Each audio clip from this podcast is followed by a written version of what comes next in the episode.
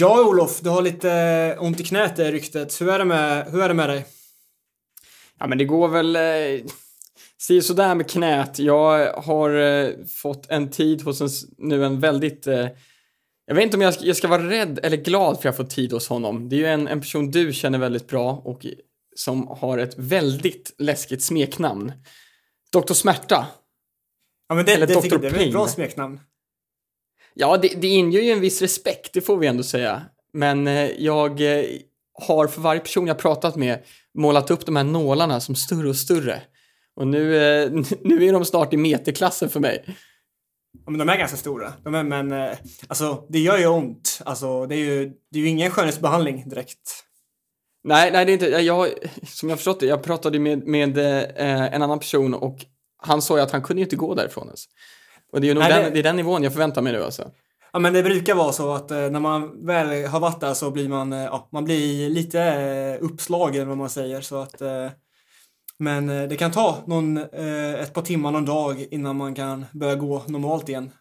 Men det blir, det blir bättre. Jag har ju fått varit hos honom ganska mycket generellt. Lite, både allvarliga och mindre allvarliga skador och faktiskt varje gång så har han hjälpt mig och ja, löst skador som jag haft problem med ganska länge bara på ja, tre, fyra behandlingar.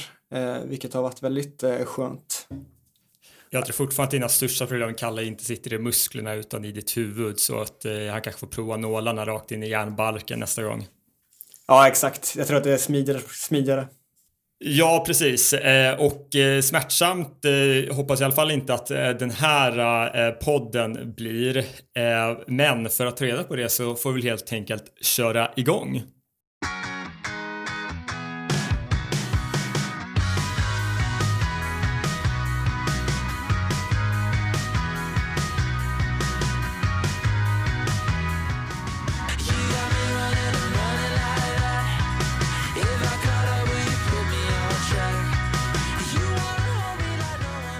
Hej och välkomna till det fjärde avsnittet på den andra säsongen av Det aeroba huset. Jag heter som alla de tidigare gångerna Elmar Engholm. Eh, Kalle Berglund känner ni igen från ett eh, badrum i Uppsala. Eh, Och eh, den, vår, så att säga, vår nya bekantskap här i podden Olof Silvander som eh, ni kanske ännu inte har lärt er namnet på. Så att jag får säga det igen, Olof Silvander. Välkommen tillbaks Olof. Tack så mycket. Tack. Det känns väldigt skönt att man fick vara bjuden igen till denna podd. Man, man hoppas ju alltid att få en fråga igen. Men eh, jag är alltid inställd på det värsta. Det har varit, det har varit mycket uppståndelse sen jag ska säga, din, ditt premiärinhopp här senast. Fått väldigt mycket beröm av eh, min mamma och min pappa om vi säger så. Var, var, det, var det genuint beröm eller var det för att du, de, de, de såg att du behöver stöttning här? Ja, det, det, de är väldigt bra på det här med att ge beröm så att jag, jag kunde inte läsa igenom om det var eh, genuint eller om de såg att jag behövde stöttning. Det min pappa däremot sa var Bra Olof, men det är lite nördigt. Ja, jag, jag, jag, köper, jag kan köpa den eh, kritiken ganska rakt av. Eh, nej men jag, jag har också fått, eh, bra, jag har fått bra feedback på din insats Olof så att eh, vi, vi är nog, eh, du ska vara nöjd och jag tror att jag och Kalle är nöjda för så att säga utvecklingen här i podden. Men det var ju en pangstart, så jag tycker ju att eh, om du kan bygga vidare på detta så kommer det bli eh, succé. Ja, jag, jag, hoppas, jag hoppas inte kunna göra mig besvikna i, i detta avsnitt faktiskt heller. Jag har en, förberett en, en berättelse där också. Jag hoppas den ska kunna leva upp till, till Dan Glans eh, nivå i alla fall. Vi har ju inte pratat så mycket om eh, vår egna eh, träning här eh, de senaste par gångerna. Det har varit lite eh, så eh, bortanför vårt eh, scope. Men, men Kalle, du kan väl bara eh, prata lite om hur det går, eh, går för dig? Ja, men eh, generellt har jag tränat ganska dåligt sista månaden eh, faktiskt. Men eh, jag känner att nu börjar jag få lite mer motivation och jag börjar bli lite mer taggad. Speciellt när det börjar bli lite skönare löparväder och man kanske börjar känna lite lukten av vår här i luften. Och, eh, jag var ute och sprang nu här på kvällen faktiskt i eh, solnedgång. var väl fortfarande upp mot 10 grader så man kunde springa i i en, eh, nästan en t-shirt, eh, vilket var extremt härligt. Eh. Så nu känner jag att nu börjar man, nu börjar man komma igång igen med motivationen. Hur känner ni själv grabbar? Det låter som en riktig löpar, eh, löparpropaganda det där. Eh, eh, jag, jag, skulle säga att jag hade väldigt bra, så här, jag, jag, kom igång väldigt bra efter nyår och hade ganska många helt okej okay veckor. Sen har det varit ganska segt de senaste typ eh, tre, fyra veckorna så har det varit, varit lite annat som liksom har fått tagit eh, prioritet. men jag känner väl liksom att jag kan träna på ett helt okej okay sätt så bara hitta tillbaks till ja eh, gamla storhetsformer. Men motivationen är, är, väldigt bra. Jag håller med dig också att det är lite, eh, lite trevligare med eh, de yttre förutsättningarna nu jämfört med eh, en månad tillbaks bara. Ja, och jag vill ju säga att för mig spritter det mer än vanligt i benen. Jag står ju inne på en crosstrainer nu hela tiden. Eller inte riktigt hela tiden, jag springer lite. Men att, gå ut, att titta ut genom fönstren från Bosön och se det fina vädret och alla andra som är ute och springer, det gör att det jag har ett enormt sug efter att delta eh, just nu. Ja, alltså det, delta är det första steget, så att säga. Ja, exakt. Men eh, Olof, eh, jag har ju faktiskt eh, varit med på er thaiboxning igår. Eh, vilket var lite spännande. Och jag har... Hur är kroppen idag? Ja, men jag har ju rejält med träningsverk. Jag kan ju knappt gå liksom. Men jag skulle plugga lite idag och jag skulle skriva lite men jag skakar fortfarande lite i armen i armarna. Hela axlarna och armarna är förstörda men, men ni var på thaiboxning i söndags? Det var inte ett skämt alltså? Nej, vi var där. Vi var där och det var inte bara, det var Kalle var där och min systers pojkvän, eller Annas pojkvän, eh, Boris Bergen var med också. Ja. Och jag, han är ju som du, han är helt förstörd. Igår så, jag var hemma hos mina föräldrar igår och det var Anna och Boris också. Och han låg på soffan hela kvällen. Han ja. kunde knappt röra sig. Han var, så, han var helt färdig. Ja, jag kanske, får, jag kanske får haka på. Jag får fan haka på något tillfälle också. Jag kan behöva liksom så här självförsvarskompetensen också. Eh, i, I och med min, min, min, ibland liksom lite impulsiva, min impulsiva uttrycksfullhet så, så kan det ändå vara värt att ta i bakfickan att man kan försvara sig eh, så att säga vid, vid, eh, vid någonting som går överstyr. styr. Eh, så, så jag, kanske får, jag kanske får haka på det. Jag var inte, jag var inte i shape för det eh, söndag, söndag förmiddag alltså.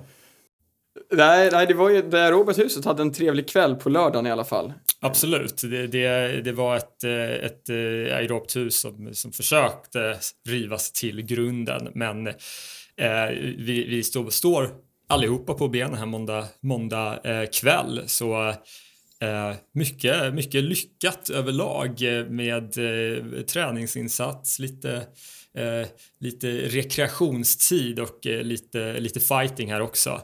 Medan vi hade en kanske inte så, så produktiv lördag när det kommer till just eh, träning så eh, var det ju andra som hade eh, betydligt eh, produktivare dagar. Eh, vi, vi, vi, skulle väl egentligen kunna säga liksom att inomhussäsongen är lite passé utöver det som vi ska prata om här snart, alltså eh, inomhus-VM. Men för de som inte ska springa där, vilket ju trots allt är en stor majoritet av de svenska löparna, så är det ju en lite sådär mellanspel här från inomhussäsongen till utomhussäsongen. Men hade ett litet nytt eh, litet inspel här äh, i den svenska löparkalendern med, eh, vad kallas det, Fredrikshofs eh, indoor... Track League. Eh, Fredrikshof Track League. Vi är alltså inte sponsrade av Fredrikshof Track League för att säga det här, men eh, kommer väl vara en serie med lopp va? Både inomhus och utomhus, eh, något kanske road race också sådär. Så har jag förstått att det kommer vara, ja. Eh, premiären av det nu. Precis, ja. det, då körde de här i Sollentunahallen då, eh, ett 5000 meters lopp Fredrikshof i sig som inte är en eh, så elitklubb eller har eh, många elitlöpare så att säga, representerade eh, men vi har en liksom, lång historia av att eh, organisera lopp där de absolut bästa svenskarna är med och det här var, var ju absolut inget undantag. Eh, vi hade ju flera väldigt duktiga så att säga, harar anställda för att eh, hjälpa de som skulle springa snabbt. Och den som eh, sprang snabbast och det var ju inte helt oväntat heller att det var Mohammed Reza, tidigare spårvägen men tävlar för Keep Up Running Club nu, som sprang snabbare än Mustafa Mohammeds eh, tidigare svenska inomhusrekord. Det var sprang på 13.38 ur 13.38 höga. Han var under rekordet med en knapp sekund eh, kan vi säga. Mm. Och det är ju det är ett rekord som ändå, som säger, Musse hade det. Mm. Och Musse satte det rekordet 2006. Får vet du vad Musse gjorde året efter? 8.04-ish. Och 5. 05. Och 4 på VM på hinder. Mm. Så att det är ändå liksom det är ett bra rekord. Absolut. Eh, och det kan ju liksom vara värt att nämna att eh, det är så att 5000 är ju inte en mästerskapsgren inne så det springs ju inte jättemycket men det har varit lite fler som har sprungit på sistone. I USA springer man ju det som en inomhusgren. Eh, men det är inte en gren som finns på VM så att eh, eh, det är inte jättevanligt att våra bästa svenskar har sprungit 5000 inne, men, men det här var ju absolut ett styrkebesked. Eh, sen så eh, utan att lägga för mycket smolk i bägaren så tror jag, jag är inte säker på att det kommer godkännas som ett svenskt rekord.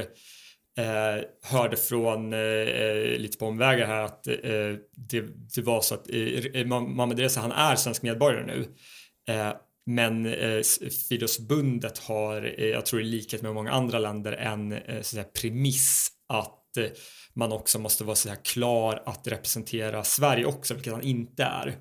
Eh, så, jag, så jag, jag, jag, vill kanske ha det osagt, men, men jag tror att det finns en, en eh, stor chans att det inte kommer att godkännas som ett faktiskt svenskt rekord. Jag eh, pratade med Resa dagen efter rekordet och eh, han sa ju då, han hoppas såklart ska godkännas. Han har ju tävlat som du sa för Iran. Mm. Han gjorde det 2016. Mm. Gått sex år sedan dess, blivit svensk medborgare nu och han behöver då ansöka om att byta nationalitet och det är det som håller på att göras. Mm. Och det, det är som... till World Athletics, då, alltså internationella friidrottsförbundet. Ja, exakt så jag har förstått det. Och eh, jag tror han blev, var det i höstas han blev svensk medborgare? det spelar inte så stor roll ja. egentligen. Men det som vi kommer till är att han, alla svenska rekord godkänns väl efter ett år? Ja, alltså jag tror att de liksom officiellt eh, ratifieras, eller man säger, eh, i slutet av året så att man tar in alla alla, alla svenska rekord som har gjorts och det, det finns ytterligare krav, till exempel att du ska bli dopingtestad eh, det blev han, kan vi säga. Ja, han var bra. Eh, jag, eh, lite, lite kort side track där för att jag har, jag har tidigare sagt ett svenskt inomhusrekord. Det är, det är svårt att tro, men, men det har jag eh, faktiskt. Eh, sprang eh, svenskt inomhusrekord på en engelsk mile eh, 2014 eller om det var, ja 2014 tror jag det var i Arkansas på eh, NCAA-mästerskapen, alltså de amerikanska universitetsmästerskapen och eh, då fick vi också, vi fick ragga dit någon, någon som kunde göra ett dopingtest som flög typ två delstater för att jag skulle kunna lämna det dopingprovet för att det skulle bli ett godkänt rekord. Vilket det blev på grund av det också sen. Det här inte jag, hade jag ingen aning om. Stå, står det sig fortfarande? Nej, Johan Rogestedt hade den dåliga smaken att, att slå det eh, nästa år i, i, på Irland. Eh, jag, men jag, jag, tror inte, du har inte slagit det va, Kalle? Nej, jag har sprungit ett milehopp innan och det gick åt helvete. Ja, just det. Ja, ja just det. Historia. Du, ja, du, precis. Du, jag har för mig att du sa att du skulle, jag vet inte om, jag tror det var efter jag hade sprungit att du sa att du skulle slå det, men så blev det inte så. Eller så att det var innan och att du skulle sätta en så säga, lite högre ribba då.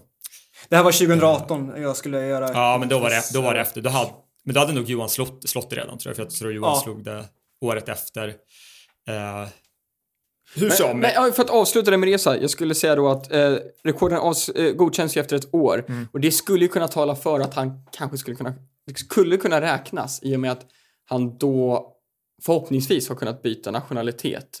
Ja. Så alltså, kanske. I, i, i, byta nationalitet och då är det i alltså, World Athletics exakt, ögon då. Exakt, ja. Eh, får väl, ja, vi får väl se. Ja, men jag, jag, tror, alltså, jag hoppas det också ja. utifrån att, att eh, alltså, han har ju varit här i hur lång tid som helst. Det är verkligen alltså, till 110 procent eh, liksom en del av den svenska idrottsrörelsen. Så det skulle ju vara alldeles utsökt så att säga om det gick igenom.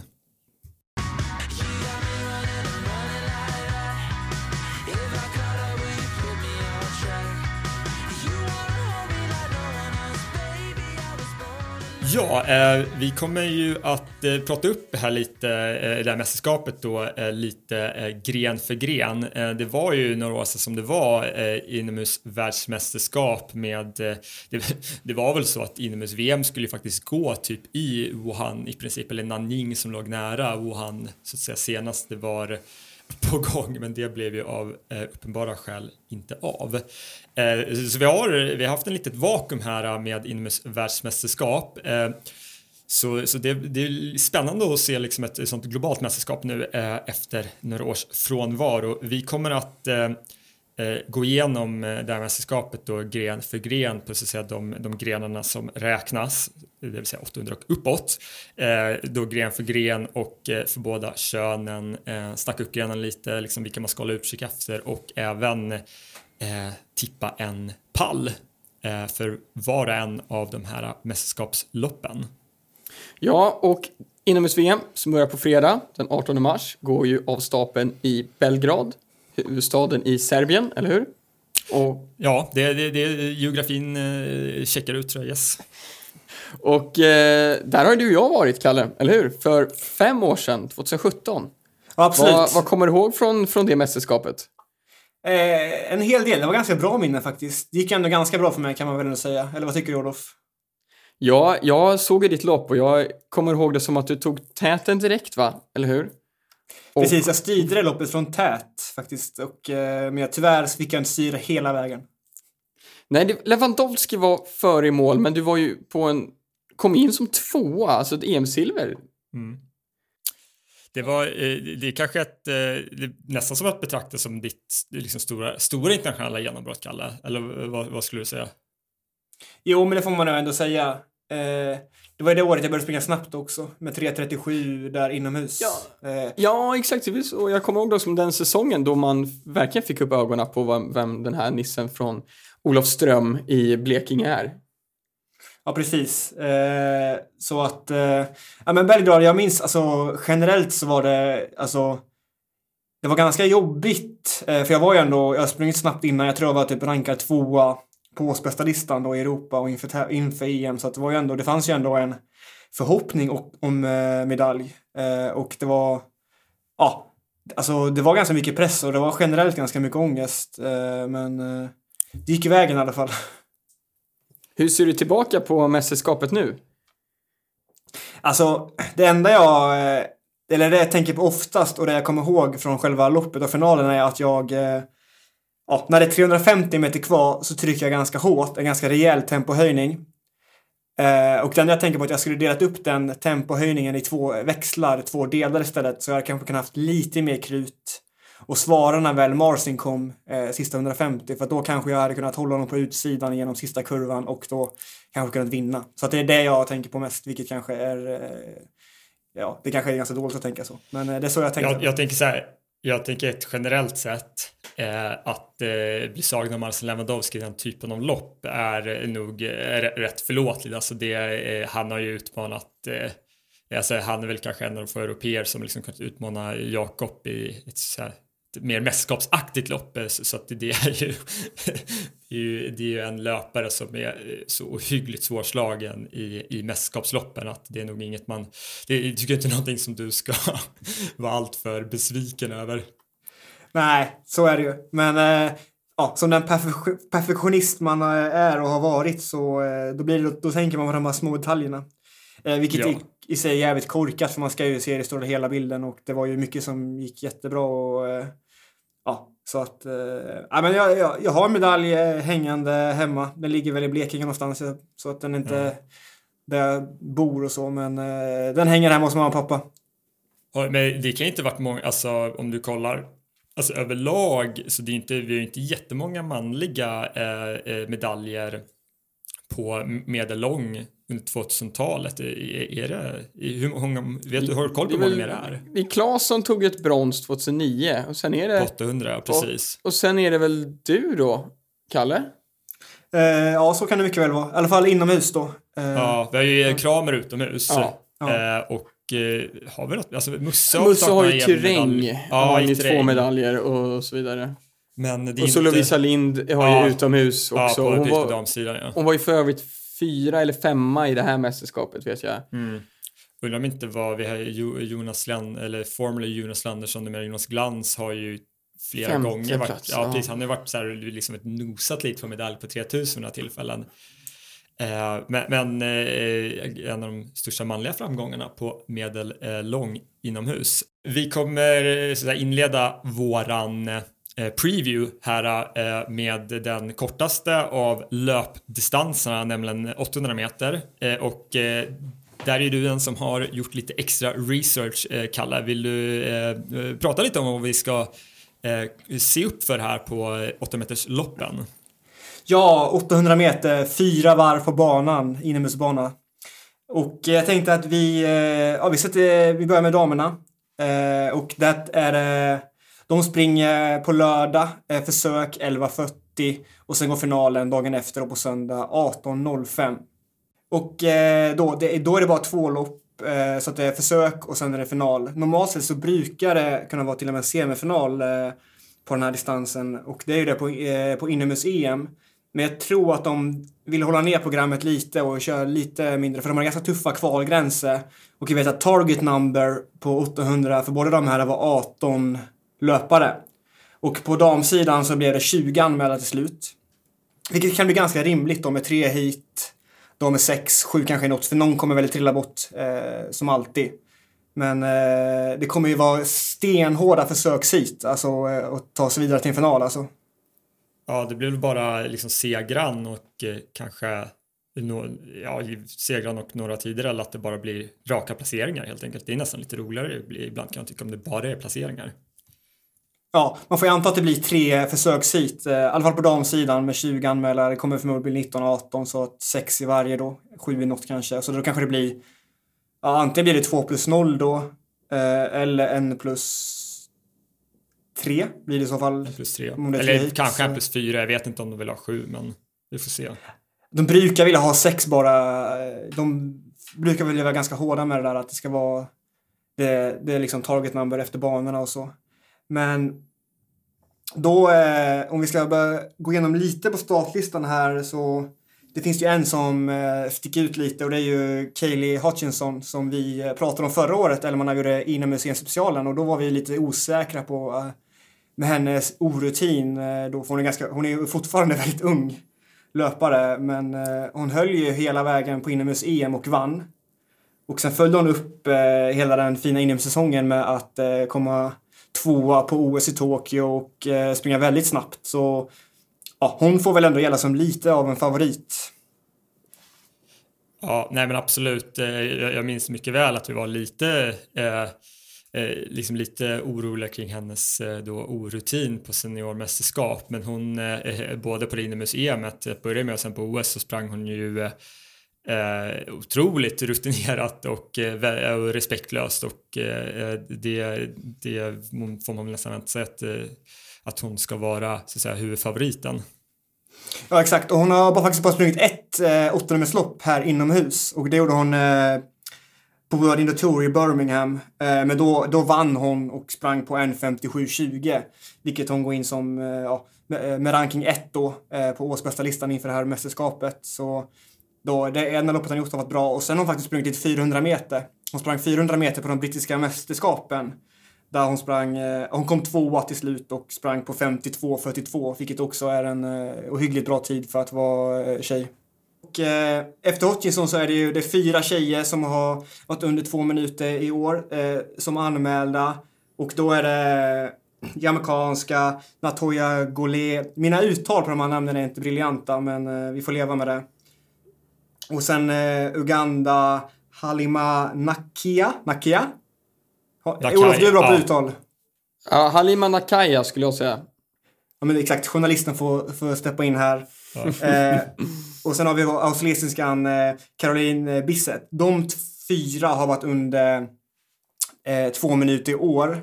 Och eh, ja, alla de får väl eh, ses som eh, ja, starka löpare och bra favoriter.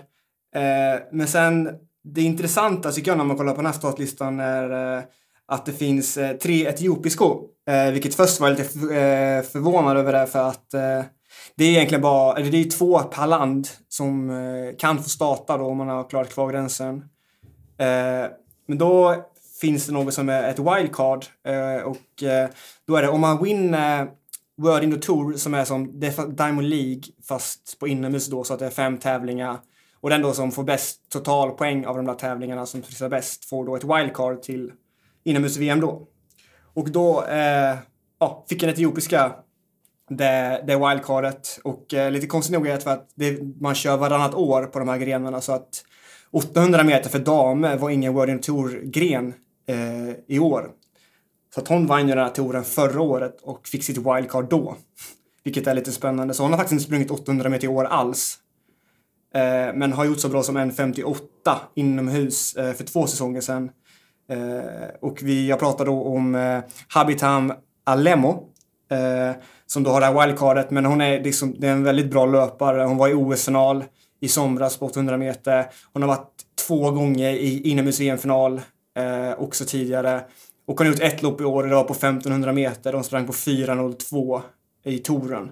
Så hon är ändå i ganska stabil form får man ändå säga. Eh, så att eh, hon får ändå vara med och slåss om medaljerna skulle jag säga.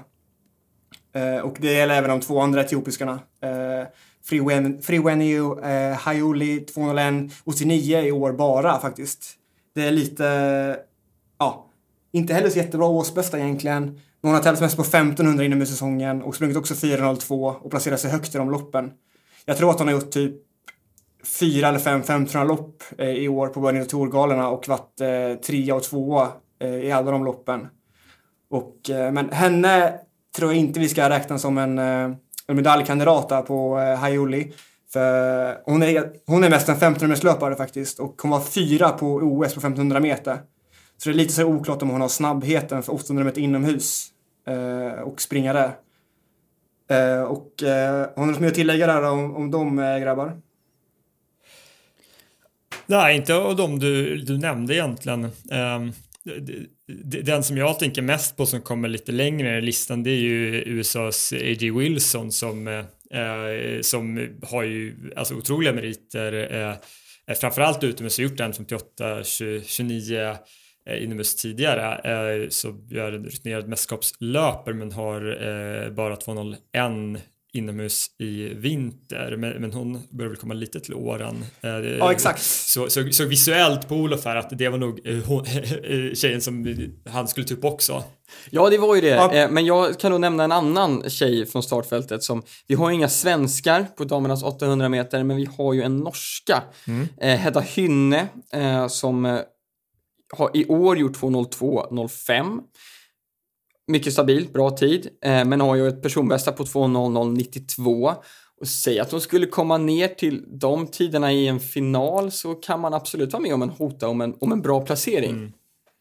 Hon ja, har ju verkligen med sig en fantastisk utomhussäsong också så att eh, eh alltså 800 inomhus också att det är ju den som jag tänker som typ skiljer sig mest ifrån eh, så att säga, motsvarande utomhusdistans med hur tajt det blir i de här loppen med eh, alltså trängsel, snäva kurvor, hög fart liksom. Mm. Det var det jag tänkte, jag tänkte faktiskt komma till den, eh, ja, min nästa och den sista som jag tänkte prata om på några dagar, men det var faktiskt Edgy Wilson som eh, Elma pratade lite om. Jag gjorde faktiskt lite, lite research eh, på henne och se vad hon har gjort under säsongen. Och det är så faktiskt att hon har bara sprungit ett 800-meterslopp i år under säsongen och det gjorde hon eh, 29 januari, så det var ett tag sedan. Eh, nu, jag ljög nu, förlåt. Hon har sprungit flera 800-meterslopp men det var hennes enda 800 lopp som var ett riktigt lopp. Men hon vann det loppet. Eh, och sprang då bara på de här 2.01.38. Eh, som är inom citationstecken bara. Eh, det är väldigt snabbt men eh, hon är ganska långt ner på årsbästa listan. Men däremot har hon sprungit ett 600 meters lopp eh, också lite senare och då sprang hon på 1.25.59. Vilket är väldigt vasst så jag tror att verkligen att hon har formen för att kunna springa bra mycket snabbare än vad hon har gjort och då kommer man ner en, en bra bit under två minuter också för att 1.25.59 det brukar indikera på att man kan springa snabbt på 800, eller hur Elmar?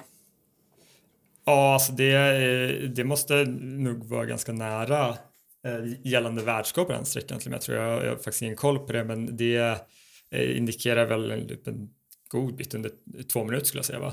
Och sen då har ju, ja hon har sprang, hon sprang amerikanska mästerskapen också och då vann hon. Så att hon har vunnit alla lopp hon har ställt upp i i år, men det var generellt ganska långsamma lopp. Men att, att, att vinna långsamma lopp även på stora galor och som man, i stora tävlingar i USA som hon har sprungit på, det är ju ingen det är ju ingen dålig, dåligt liksom. Så att hon har sprungit bra och varit i bra form, men hon har inte sprungit de snabba loppen. Och hon har ju då, som Elma sa innan, att hon har tagit flera medaljer på VM, inomhus-VM tidigare och kunnat vunnit lopp på Diamond League-nivå. Så att det är ju en väldigt löpare av hög klass. Ja, nu när vi då pratat om några, några stycken av eh, de här damlöparna som har sprungit snabbt i år och eh, visat bra form så ska vi då tippa eh, pallen. Eh, och för mig så känns, ja, i alla fall de två första, guld och silver, har jag, där kändes jag som, ja men, där är rätt bra koll vad jag kommer tippa. Men bronset hade jag lite, lite svårare att tippa, så jag har faktiskt inte skrivit ner någon än där. Men eh, jag tippade faktiskt guld på Kaylee Hutchinson, vilket kanske inte är en skräll. Eh, jag tyckte då att hon har sprungit så bra i år och visat, visade förra året att hon kan hantera mästerskapslopp och, och press och hon är snabb så hon kan ta täten om hon vill. Och sen tippade jag faktiskt eh, silver på Edgy Wilson. Jag tyckte att hennes formen då där hon har ändå vunnit alla lopp hon har sprungit eh, och då med sina 1.25 på 600 meter också visar att hon är i bra form. Och liksom hon vann amerikanska mästerskapen vilket ändå visar att då är man bra och då kan man sp springa bra under mästerskap eh, redan i år vilket är en styrka. Men sen däremot då har vi ju det här bronset då. Och jag, jag skulle nog gissa på en av de här etiopiska löparna. Eh, men vem är svårt? Men jag skulle nog ta då på hon som fick wildcard som inte har sprungit alls i år. Habitam Alemo eh, kommer jag att tippa på bronset där faktiskt. Mm. Vad har ni för pallar grabbar? Ta du först Elmar. Okej. Okay, uh, uh, min pall är väl uh, ganska lik din fast lite annan ordning. Jag har Kill Hodkinson, sen Habitam Alemo och A.G. Wilson. så, så bara en en switch där så att säga på andra och tredje platsen. Olof? Och min pall är exakt som din Kalle. Jag har eh, också Kelly, eh, Kelly Hodgson som etta. Jag har Haley, eller eh, A.G. Wilson som tvåa och Habitam Alemu som trea. Faktiskt. Och jag tror precis som du sa att A.G. Wilson kommer bli väldigt farlig i det här mästerskapet. Hon har, ja, hon, man blir kanske det ljuger lite, hennes säsongsbästa kan, tror jag inte säger riktigt vad hon är i formen inför mästerskapet. Nej, precis, men eh, som, vi, som vi sa innan, där, det kommer bli tuffa försökshit så det gäller att ha ja, lite tur kanske till och med när det är så få som går vidare och att det, det kommer vara väldigt bra löpare som slås ut redan i försöken. Eh, så att det gäller att ha lite tur, springa smart och helt enkelt vara jävligt bra för att gå vidare. Ja. Eh, 800 herrar, Kalle? Ja, och där gäller det i princip samma sak och nästan ännu värre för att där är det hela 27 anmälda. Så vi ska gå från 27 till 6 då. Det är, eh, det är, det är brutalt. Verkligen. Det låter nästan, eh, alltså det jag, jag ser framför mig att det kommer bli eh, alltså eh, extremt hetsiga försökslopp här, alltså verkligen till det extrema.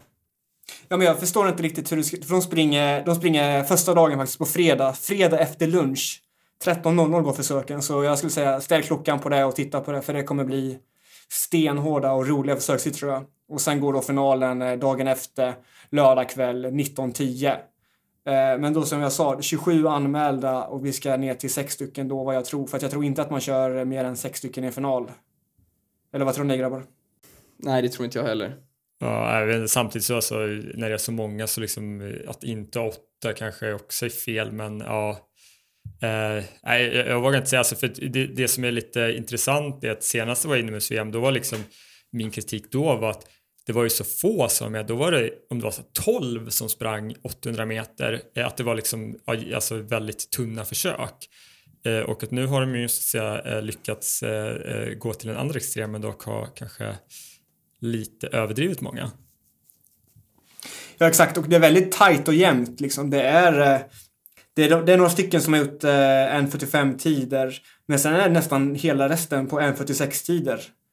Så att det är inte så att det är några extrema skillnader mellan en som är rankad etta och den som är rankad 24 liksom. Eh, det, är liksom mindre än en sekund.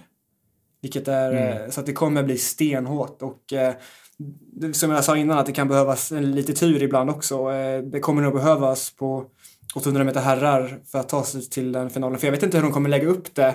Men då om de kommer köra typ fyra försökshit.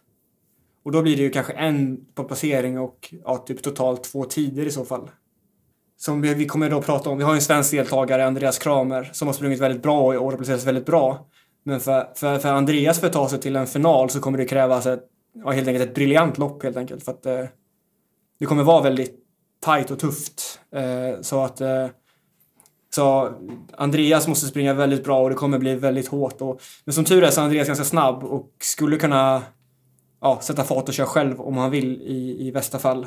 Eh, men i och med att det är så jämnt så, jag vet inte. Jag vet inte hur han ska göra faktiskt men eh, som sagt, jag tror att man ska, jag tror att försöken, kolla på försöken kommer bli roligare än att kolla på finalen tror jag. Vad tror ni? Ja, det kan mycket väl vara. Sen säger jag som alltid på vilka som kommer till final. Ja, alltså, här, jag, tänker, jag tänker att liksom, verkligen ingen går säker i försöken. Att jag skulle inte alls vara förvånad om någon av de som vi tippar på pallen liksom ryker direkt i försöken. Och det, det kan ju faktiskt vara så att det går väldigt snabbt i försöken också. Folk Mm. kommer liksom inte ha råd att springa långsamt när, när, i år. Eh, Jag ser, jag ser verkligen framför mig så här att just när det är så få på placeringar och eh, alltså få på tider att eh, vill man ta tät, alltså att det kan vara liksom, det kommer vara sub 24 varv första varvet för att vi, kommer, vi kanske kommer ha två, tre stycken som eh, verkligen slåss för att få den tätpositionen och liksom trissar varandra. Och vad tror vi då? Är det här bra? Och vi, har vi måste ju ändå lyfta Kramer lite grann. Är det bra eller dåligt för Kramer? Eh, Kalle, vad tror du? Alltså, jag vet inte. jag- Det, det, alltså jag tror att det gäller att få till ett, ett cleant, bra lopp och ha dagen liksom. Då tror jag att man, då har Kram alla chanser att gå vidare. Men, eh, och som sagt, 800 inomhus. Det är tufft och vi har sett det på Andreas lopp. Om man har sett hans lopp nu i säsongen så har han varit väldigt bra fysisk form. Men till exempel då i Madrid när han sprang, då sprang han, då fick han inte till det taktiskt alls. Alltså då, det blev fel från början, kom in i fel till starten. Och då, kan då sprang han ju sex, då kom han sexa och sprang 1.46. Så han kan ju inte springa så taktiskt, men som jag sa till någon annan, att springa 1.46 i det loppet som han gjorde och springa så dåligt taktiskt. Det var ändå ett starkt formbesked i alla fall, att hans fysiska form är extremt bra.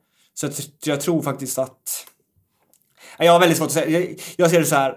Andreas kan lika gärna åka ut i försöken som att han lika gärna kan gå till final och ta medalj. Det är alltså det, det är så stort spektrum för, för Andreas, liksom, tror jag. Mm. Ja, men jag, jag är lite enig där att jag tror att det kan bli alltså, eh, fågel eller fisk lite att eh, eh, det är min farhåga lite där att så här, det är, jag har ju tyckt ibland att, att Andreas har gjort sämre lopp ibland just för att han har gått så hårt efter den här tätpositionen och kanske liksom bränt det som han hade behövt på sista varvet där och det är klart att det Eh, den risken är ju överhängande med eh, det som vi pratade just om här att man, man måste verkligen lägga eh, nästan allt på ett kort om man vill ha tätpositionen. Så alltså, vi får se, jag, jag tror så här att och har han liksom inte hans dag då, då är det nog respass på en gång. Samtidigt om man liksom träffar formen då, då kan han liksom lika väl vara med och slåss om en medalj. Ja, precis. Men ska vi gå in lite på, nämna, prata lite mer om några stycken då? För det, det är ändå ett jämnt, eh, ett jämnt fält liksom och då, eh, ja, världsetta som går in då är Mariano eh, Gracia från Spanien. Han sprang eh, snabbt i USA lite tidigare i vinter, 1.45.12. Och sen har vi en amerikan, Bryce Hoppel, eh, på 1.45,30 eh, som han sprang nu eh, på amerikanska mästerskapen som han vann. Eh, vilket var ett extremt bra styrkebesked. Och eh, trea in har vi Colin Scupruto som har vunnit eh, åtminstone en, kanske två Werners tourtävlingar och slagit Elliot Giles som kanske är som den stora favoriten eh, enligt mig. Som har sett eh, hela, hela förra inomhussäsongen var han briljant och han har varit bra i år också och vunnit de flesta loppen han sprungit. Jag tror han har förlorat ett eller två lopp. Eh, och då förlorade han mot Colin Scupruto men han har sprungit snabbt också och ut 1.45 eh, 42 i år. Eh, så det är bra faktiskt. Men sen därefter så har vi faktiskt Andreas Kramer eh, som har gjort eh, 1.45,71 i år. Eh, ungefär sju tiondelar sämre än hans svenska inomhusrekord. Men som sagt, jag tycker att Andreas är framförallt hans placeringar på de här inomhustävlingarna, på de stora tävlingarna har varit väldigt bra. Eh, så att det är de som har sprungit snabbt. Eh, och vi kan nämna också Alvira Dariba eh, som sprang lite sämre i Madrid. Men han vann faktiskt de spanska mästerskapen och slog då eh, ja, han som går in som etta, Mariona Gracia, slog honom då i, i, i det loppet. Då var det ett ganska långsamt lopp, då sprang han på 1.49. Så det säger ju en del om att eh, Ariba är bra i långsamma lopp och han har ju tidigare tagit medalj på innemuseum. Undrar om inte han har vunnit ett innemuseum också. Eh, något, något sånt i alla fall. Så att det, det kommer ju bli knallhårt och stenhårt. Eh, däremot här så är jag lite svårare att hitta kanske löpare som jag tror på längre ner i startlistan som har inte sprungit så snabbt i år. Så jag tror att vi kommer få se de eh, medalisterna ganska högt upp på, rankingen också som har sprungit snabbast i år. Eh, eller vad, vad tror ni? Har ni någon, någon liten dark Ja, horse längre ner? Ja, det skulle väl vara om man ska nämna att Amel Tukka, bosniska löparen, har gjort 1.45, nej 1.47.68 i år. Har personbästa på 1.45.95 och är ju en väldigt stark utomhuslöpare framför allt. Man kanske bara ska nämna honom, men han kan ju har ju kanske inte alltid varit den stabilaste heller när det kommer till mästerskap. Eh, nej, alltså precis. Han, han är ju lite upp och ner. Uh, han, han, har ju, han har väl en VM-medalj. Han har två VM-medaljer. Uh, ja, alltså han, han har ju liksom Eh, alltså, och det säger väl liksom det mesta om kvaliteten på det här startfältet att han är liksom bland de sista in på den här liksom eh, eh, anmälningslistan. Och, och det, eh, det är flera där nere som är liksom löpare som Alltså jag inte heller ännu skulle bli chockad över om de tar sig till final. Eller till och med liksom tar Vidal Marco Aerop eh, här nere också kring, kring Amel Toka som har gjort massor med tuffa Diamond League-lopp och Eh, det är liksom ingen av de här som jag känner bara att de, de inte har någonting här att göra. Eh, så det, eh, det är nog upplagt för, för en del överraskningar men absolut Amel Toka är den som jag tycker sticker ut längre ner. Ja, verkligen. Men eh, ska vi ta oss och tippa en pall eh, på 800 herrar också när vi ändå är igång. Jag tycker vi ändå kanske avhandlar eh, lite av det mesta och tuffheten att gå vidare och ja, vi pratar om en 6-7 löpare Eh, där så fan, nu Elmar, nu får du börja tippa din pall så får jag kanske kopiera din om du, har, om du säger det.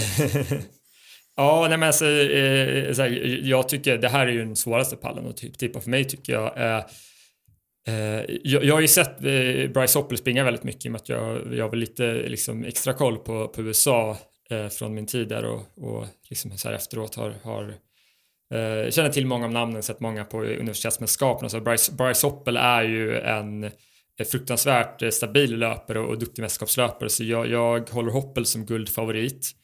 Eh, eller Giles tvåa och sen Andreas Kramer trea. Oj då, det var, eh, det var lite härligt. Jag är lite inne på samma spår. Eh, fast jag har tippat att Elliot Giles vinner. Och sen har jag tippat att Bryce Hoppel eh, kommer tvåa. Och sen då på mitt brons så är jag lite mer pessimistisk än vad du är Elmar och jag har tippat eh, spanjoren då som är eh, etta in, eh, Mariano, Mariano Garcia. Mariano Garcia. Garcia. För jag tror på att det kommer bli ett ganska, en ganska snabb final och han har ändå visat mm. i snabba lopp i alla fall, han har varit att räkna med. Eh, så det är min, min pall. Olof Silvander, vad säger du? Ja, jag har väl någonstans mittemellan er. Jag tror att vinnaren är Collins Kipruto, Kenya. Mm. Jag tror att tvåa blir Elliot Giles. Och jag vill vara pessimist, se livet från den vackra sidan. Och därför sätter jag Andreas Kramer som trea. Mm, snyggt. Jag hoppas jag haft fel och Andreas Kramer kommer trea eller kanske till och med ännu bättre. Jag hoppas ju verkligen det. Så att, eh... mm. Men som sagt, det kommer att bli knallhårt och eh, ja, som jag sa, eh, Benke vid tvn eh, 13.00 fredag. Försök 800 meter herrar. Det blir fantastiskt kul.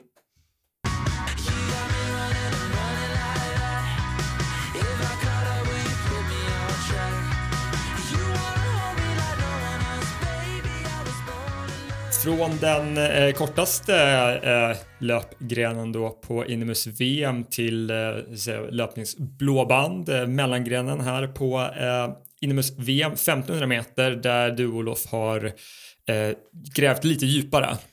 Jag har ju gjort det.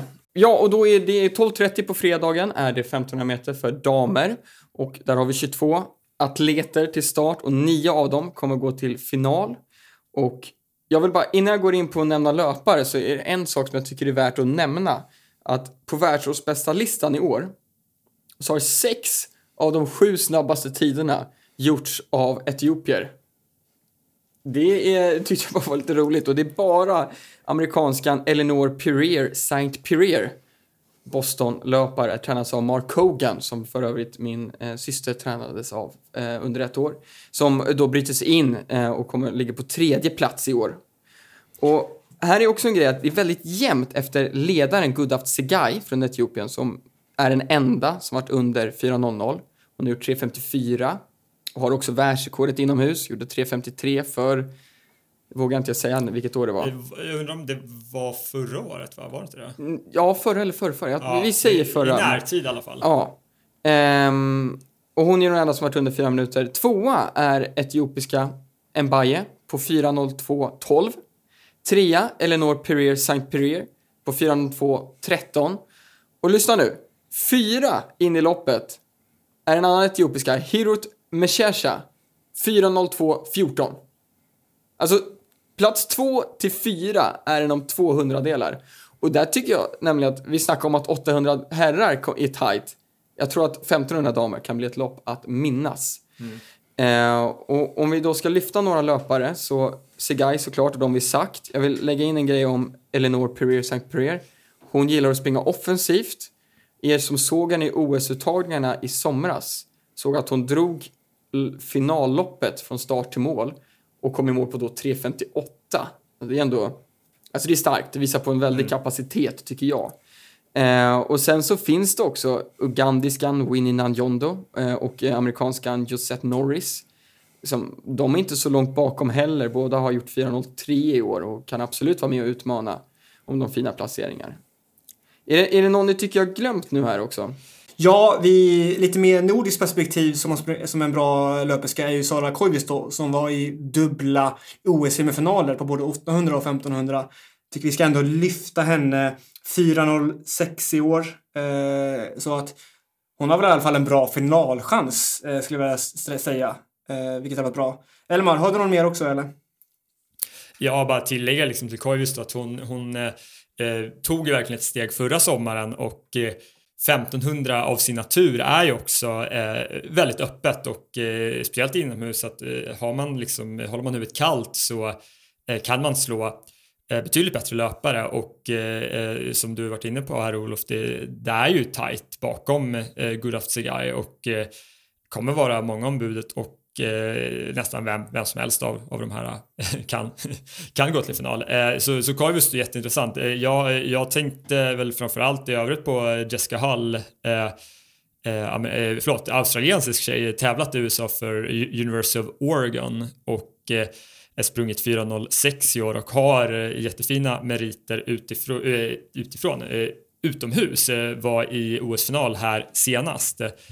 Eh, också en tjej som eh, kommer att kunna utmana om, om medaljerna. Eh, och sen eh, om vi går ner i listan, du, du, du nämnde ju eh, Sarah Healy, eh, andra australienskan Lins, eh, Linden Hall, jätteduktig löpare. Heather McLean kanske vi också ska säga från USA. Ja, precis. Så det är, ja, alltså nästan alla på den här startlistan kan, kan gå till final. Så det blir spännande försök här också, tuffa försök. Absolut, och vill ni veta nu vilka som kommer ta medalj? Det är ju jättespännande att höra. Guldet, Gudaf Segai. Hon är ändå så pass överlägsen i år. Hon har gjort 3.54, 8 sekunder ner till andra platsen. Ehm, ja, jag tror hon kommer ta hem det här. Tvåa, tror vi kommer få se amerikansk silver. Eleanor Perrier St. Perrier. Hon har haft en fin utveckling de senaste åren. Har ett inomhuspers som ligger på 4.00. Ehm, jag tror hon tar silvret. Och bronset tror jag kommer gå till Mbaye. Och det är liksom, jag säger, det är så tajt mellan alla de här löparna. Men jag säger att Mbaye tar bronset före Meshesha. Och det gör jag mest för att Mbaye vann den duellen när de möttes i Karlsruhe i år. Um, men det, det är, alltså som sagt, det är 200 delar som skiljer tvåan på listan till fjärde platsen in, inför. Ja, eh, jag, eh, min pall var eh, väl identisk med egentligen bara för att eh, göra så här, eh, lite, lite mer intressant så, så bytte jag plats på brons och silverpengen där. Att, att Segai vinner tror jag nästan är, är givet. Att, jag tror att eh, Sebastian Coe kan nog skicka den medaljen på posten redan nu till eh, Gudaf Segai. Eh, men sen så säger väl en, en Baye tvåa och eh, Purrier St. Pierre som eh, trea. Kalle? Ja, ja, jag är nästan inne på att tippa en, en trippel etiopisk eh, seger här. Eh, undrar, om, undrar om de kommer taktikköra kanske då i finalen. Eh, och springa snabbt. Eh, jag, det jag är inne på samma spår som er, att eh, det är etiopiskan är de tre och så amerikanskan då. Eh, som det står emellan. Eh, Men jag är nog fan så tråkig så jag tippar en, eh, en trippel et, eh, etiopisk pall. Med då eh, Godaf Tsegay som etta och sen då två eller trea. Jag tror att då Hirit Meshesha tar silvret och sen då en Baye brons. Så att det blir en, en fin pall och om man hejar på Etiopien.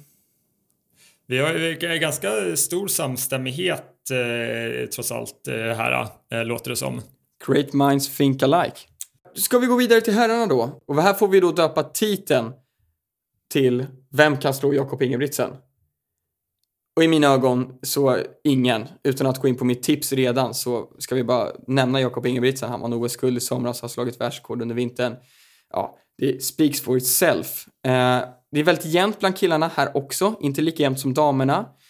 Saknas gör britten Josh Kerr, OS-silvermedaljör eh, i Tokyo, har under vintern gjort 3.32, är världstvåa, och 3.48 på milen. Mm. Jag vet inte vad det är i tiderna, men det är väldigt, väldigt högt eh, kan jag tänka mig. Eh, jag, jag skulle vilja sticka ut haken och säga att det var väl i samma lopp dessutom.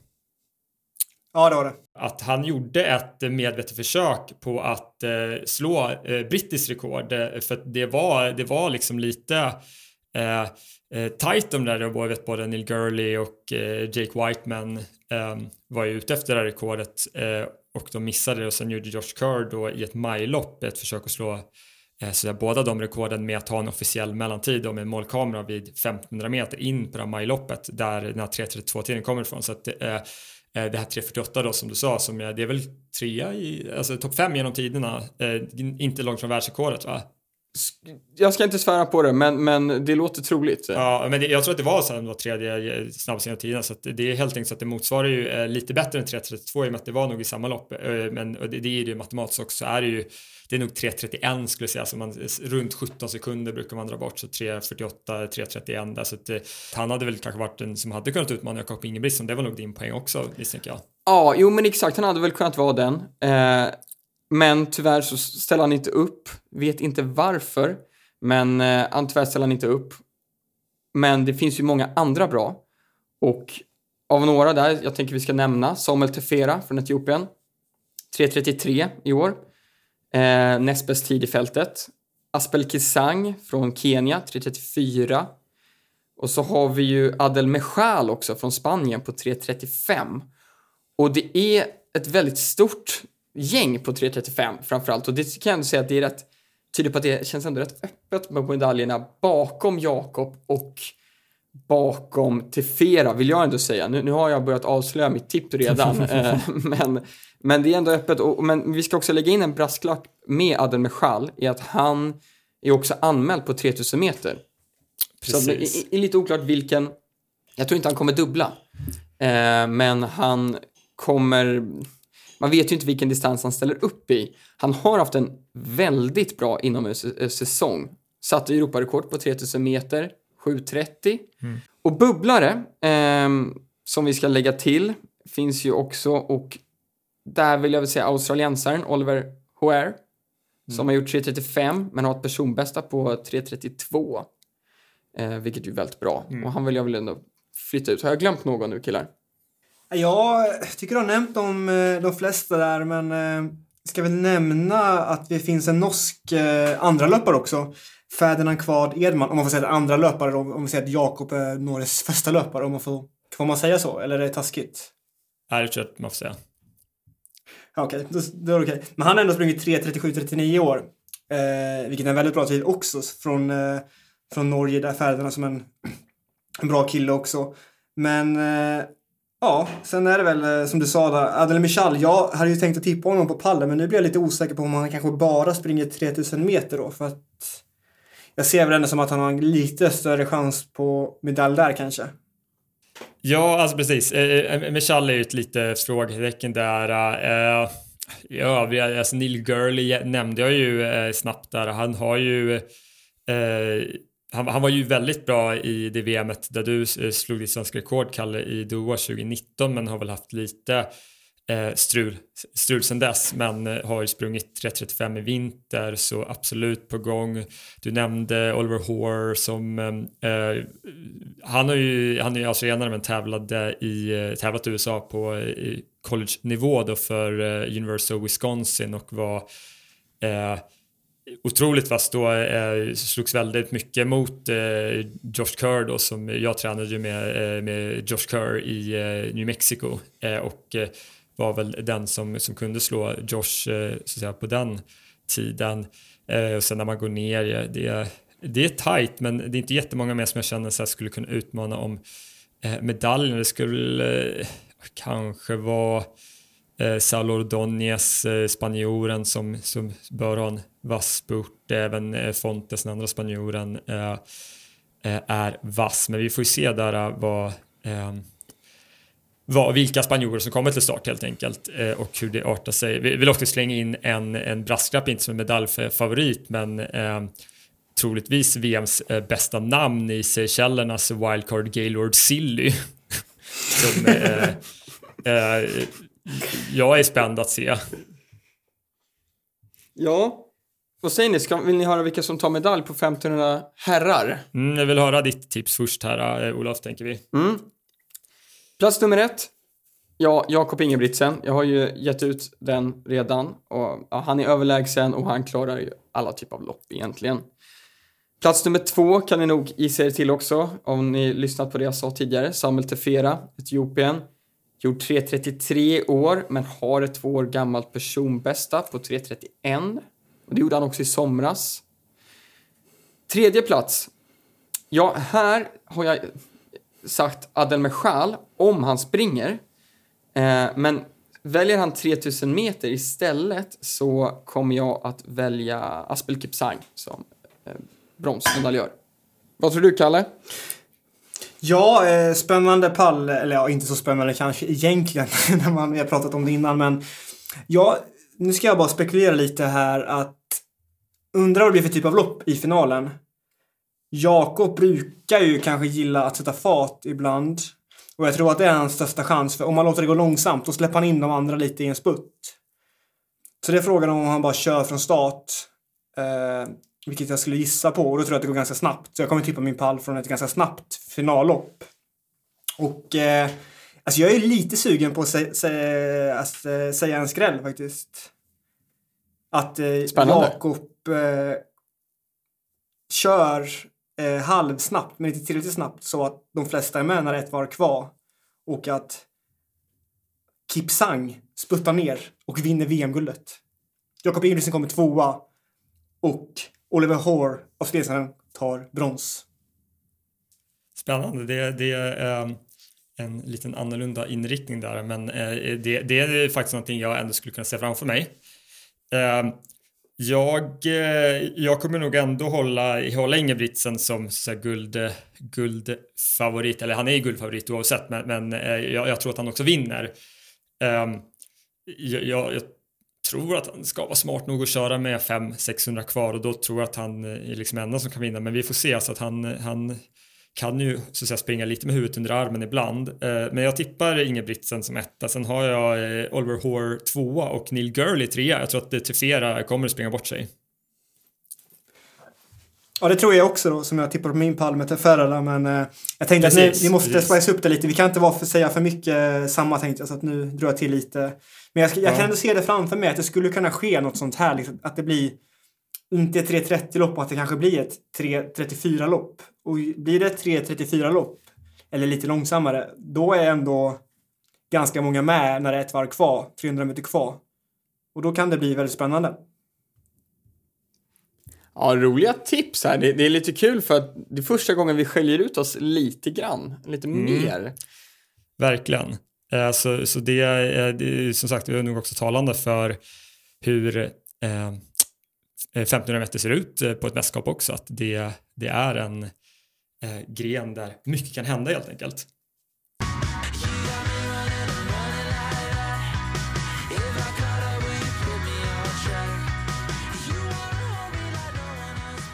Eh, går över till den eh, sista grenen vi kommer prata om, längsta eh, grenen här eh, är 3000 meter eh, med ett eh Eh, ja, eh, tufft startfält återigen här. Eh, vi, vi, har ju några säga, crossovers här med några som är anmälda både på 1500 och 3000. Så det blir ju liksom lite spännande att se vilket, eh, vilken gren de väljer att springa i slutändan och då tänker jag framförallt då på eh, Pierce and Pierce som vi pratade en del om på 1500 meter som är också är anmäld på 3000 meter är en stark 30 meters löpare. Eh, men om jag får gissa kommer satsa på 1500 men eh, vi, vi, får väl se och även här har då Jessica Hull australiensiskan eh, som eh, är anmäld på båda sträckorna. Eh, om vi eh, kollar på de som vi är mer övertygade om ska springa eh, så eh, har vi ju eh, framförallt eh, Etiopiens David eh, Seum. Lite mer meriter på 1500 meter men det är ju faktiskt någonting som kan vara eh, positivt eh, eh, i sådana mästerskapslopp på 3000 meter att man har den lilla extra växeln. Hon har gjort 8.23 vilket också är den överlägset bästa tiden i år. så att hon får väl gälla som favorit bara här på pappret i alla fall. Eh, får sällskap av eh, från Etiopien då av Eyagayo Taye. Eh, inte ett lika bekant namn eh, för mig men har ohyggliga meriter på eh, 5 eh, kilometer. Eh, världsrekord på 5 kilometer landsvägslöpning 14.19 har ju 14.14 på bana och var femma på OS senast i Tokyo så absolut den som bör kunna utmana Seum närmast. Eh, där bakom så har vi liksom lite hopp ner eh, Taye har gjort 8.26 inomhus, Seium 8.23. Det är de enda som har gjort under 8.30. Eh, Alicia Monson, amerikanskan, har 8.31 i år. Eh, har gjort en väldigt stark utomhussäsong här senast.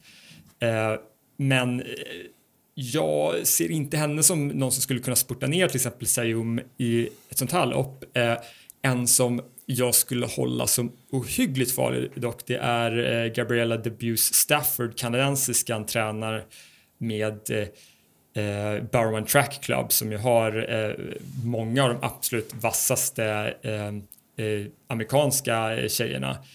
Eh, och eh, har utvecklats eh, enormt och eh, gått från att kanske vara någon som slåss om finalplatser till att slåss om medaljer snarare. Eh, och sprang otroligt snabbt på 5000 meter utomhus. Ehm, sen är det lite, liksom lite större glapp eh, bak från eh, debut Stafford till Jessica Hull som nämnde och St. Pierre har en radda med tjejer på 8.40 tider Eh, som jag inte tror kommer kunna utmana. Eh, någon som jag tycker sticker ut lite är väl kanske Marta Perez, eh, spanjorskan.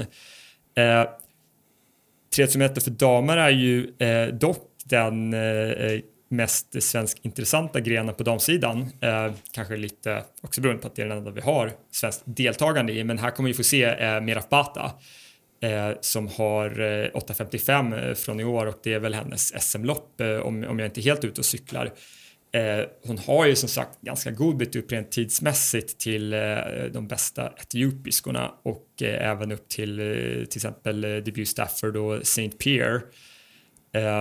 Men Mera är en stark mästerskapslöpare och eh, hon, hon har liksom, var ju lite off, inte sprungit riktigt lika bra efter eh, den avstängningen hon fick. Eh, men jag tycker senaste liksom, kalenderåret här har börjat komma tillbaks liksom, till sin gamla form och är alltid farlig den här typen av loppet. Jag menar, hon gjorde ett jättebra inomhus-EM här senast på 3000, lite från, inte från ingenstans förstås, men när Eh, många trodde att de kanske var liksom på här, nedgången i sin karriär.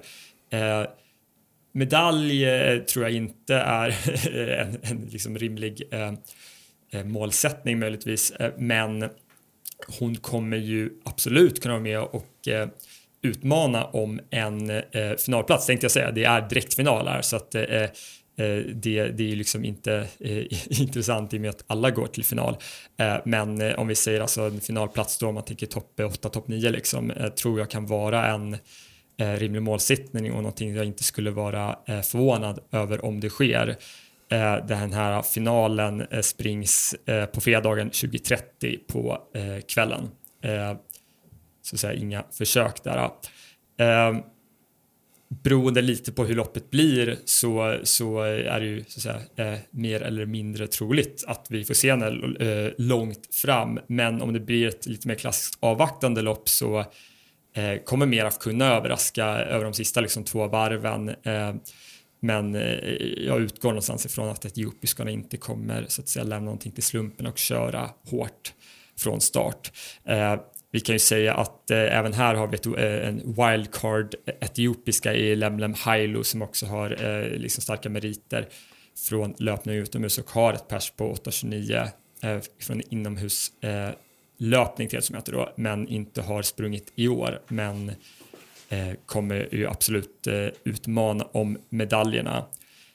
Ehm, eh, på den här startlistan, är det, är det någon annan som ni tycker sticker ut här? Nej, men eh, du har ju nämnt de flesta där, men jag eh, tycker ju ändå att vi ska nämna Stafford lite extra för att hon har ett eh, väldigt fint efternamn och gillar man amerikansk fotboll och hejar på Ellie Rams så då gillar man ju Stafford. Precis. Uh, Olof, någon, någon, annan som... som uh... Nej, jag tycker du fått med det mesta här. Det var en väldigt fin monolog du höll här, Elmar. Tack. Uh, jag kanske bara ska dra min pall, helt enkelt. Eh, där jag tror att eh, eh Seum som eh, inledde med här kommer att vinna eh, i kraft framförallt av hennes eh, 1500 kapacitet. Eh, men eh, jag, jag, skulle faktiskt vilja säga att eh, jag tror Debut Stafford tar silver där faktiskt och eh, eh, Lemlem Hailu som kommer in på det här wildcardet tar eh, tredjeplatsen. Eh, Kalle? Jag, jag har faktiskt eh, samma namn på pallen men lite olika. Jag tror att eh, Stafford tar, tar bronset med det härliga efternamnet där. Eh, bra, bra i mästerskap, bra när det gäller liksom Stafford. Eh, och sen eh, så då tror jag på att eh, Halulli kommer tvåa helt enkelt och eh, Sayum vinner. Och jag är inne på din, eh, ditt spår, Elmar. Seum kommer vinna och Stafford tar silvret och eh, Hailu kommer tre.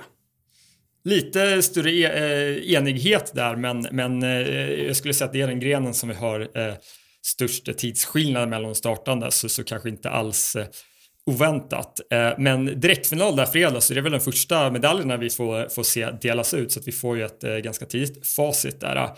Eh, men eh, jättespännande att se eh, eh, vad Meraf Bata kan göra där. Som sagt att jag tror att hon inte kommer kunna ta medalj men kommer kunna överraska med en, med en hög placering. Att hon kom in som eh, 18-19 tjej på årsbästa listan men eh, har absolut alla möjligheter att överraska.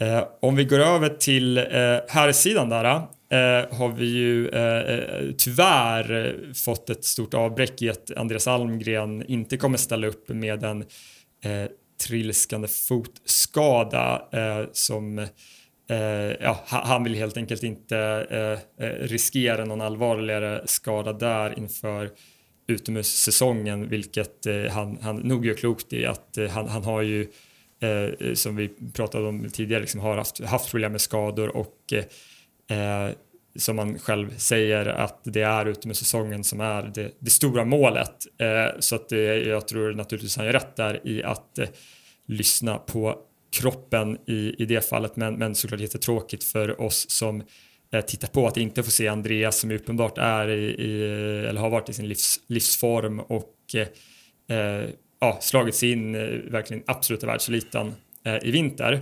Eh, men även utan då Andreas en eh, jätteintressant eh, gren. Eh, dominerad av, eh, av Etiopien skulle jag vilja säga att eh, eh vi har ju sett eh, i flera av de här loppen som har varit i, på World Indoor Tour etiopiska löpare som varit ute efter världs, Daniel Komens eh, världsrekord, eh, 7.24 blankt skulle jag nästan vilja påstå att det är, eh, men som har stått sig eh, under väldigt lång tid. Ett väldigt, väldigt bra rekord. Eh, som har utmanats nu under flera år men vi inte har sett, eh, sett slaget ännu. Eh, de här tre etiopierna som representerar sitt land här nu på VM är Bereu Argavi, Lemecha Girma och Selmon Barega vilket är ja, alltså tre utav de, de, de största namnen helt enkelt i etiopisk löpning. Girma är ju egentligen mest hinderlöpare har sina största meriter där, tagit både OS-silver och VM-silver.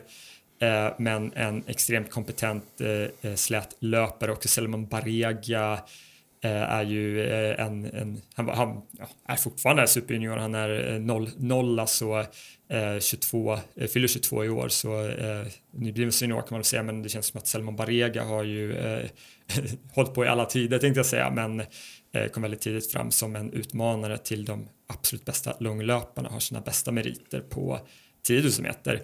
Eh, Berio Aregavi eh, har inte riktigt samma eh, mästerskapsmeriter eh, men han har eh, nyligen slagit eh, världsrekordet på 5000 meter eller 5 km landsvägslöpning slog i ett nyårslopp i Barcelona eh, det rekordet 12.49 eh, och har gjort eh, den snabbaste tiden i vinter på 3000 med 7.26.20 eh, så eh, utan tvekan eh, en av eh, medaljfavoriten helt enkelt. Eh, fyra på eh, årsbästa listan så är de startande Adel Michal som vi gått igenom här.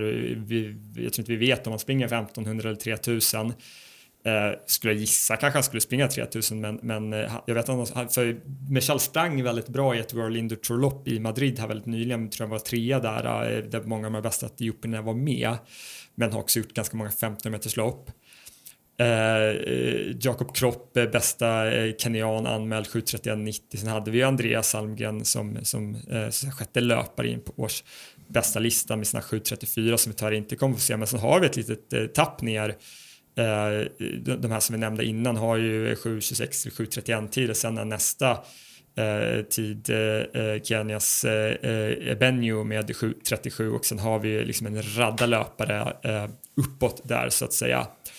Eh, om det är några som jag tycker sticker ut därifrån så eh, Ja, alltså det, det är alla så, så jäkla bra löpare. Eh, Isak Kemel är ju någon som har varit med väldigt länge, har en eh, liksom, eh, bra spurt, sprungit eh, lite mer 10 000 eh, på sistone utomhus. Eh, kul att nämna Joel eh, Ibier Lillesö, eh, unga dansken, född 03, så han är ju eh, inte 19 fyll, år fyllda ännu skulle jag tro eh, då.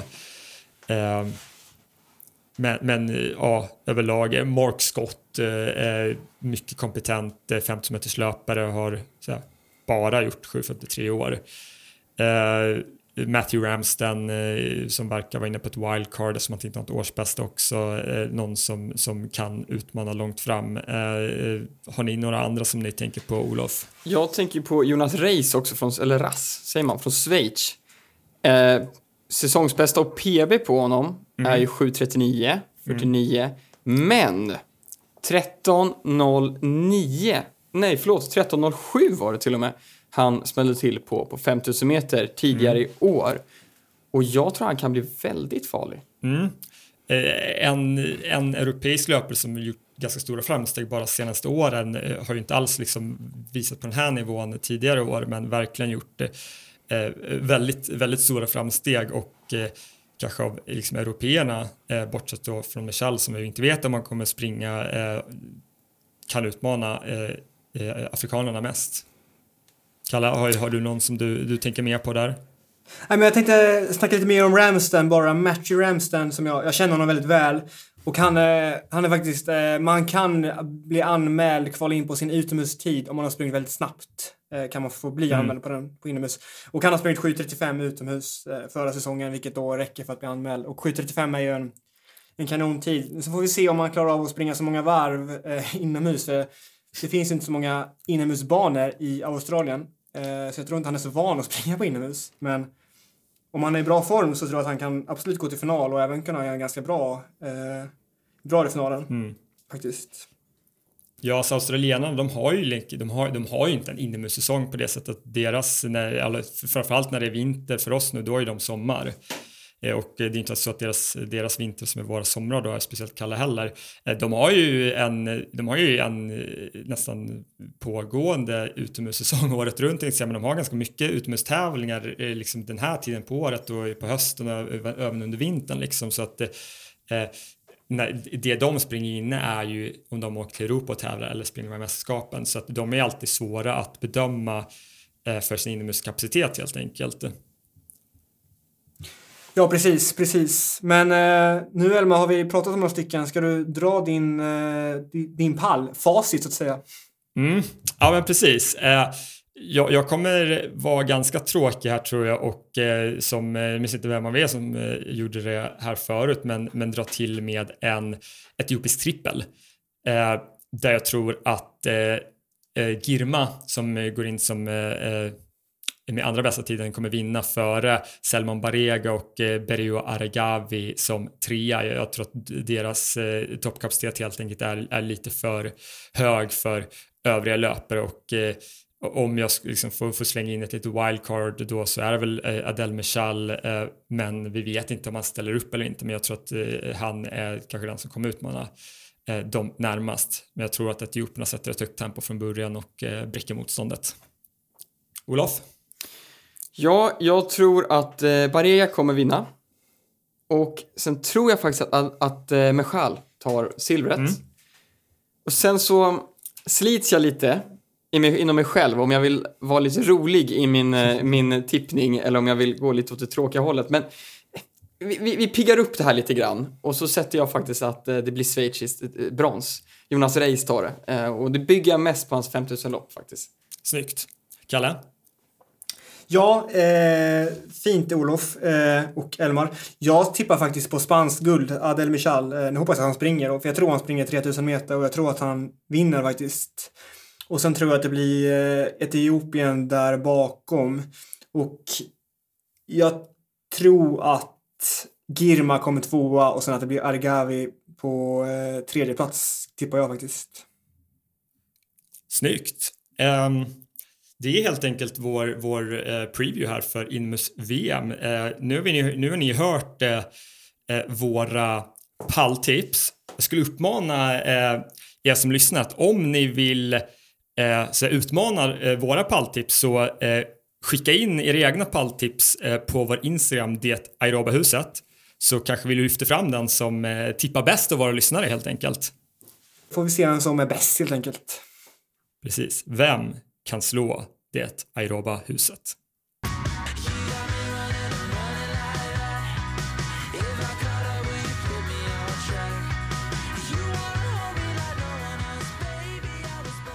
Nu har vi ju kollat här på det som sker i den absolut närmsta framtiden och det har igen blivit dags för att blicka tillbaks lite istället.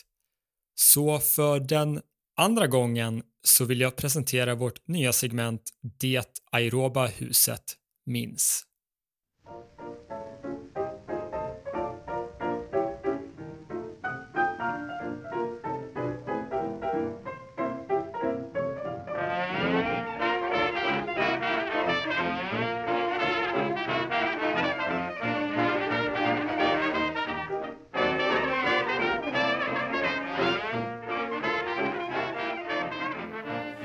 Som 21-åring hade hon erövrat Europa, blivit lilla Sara med hela svenska folket och hennes stora, runda glasögon hade fått ikonstatus.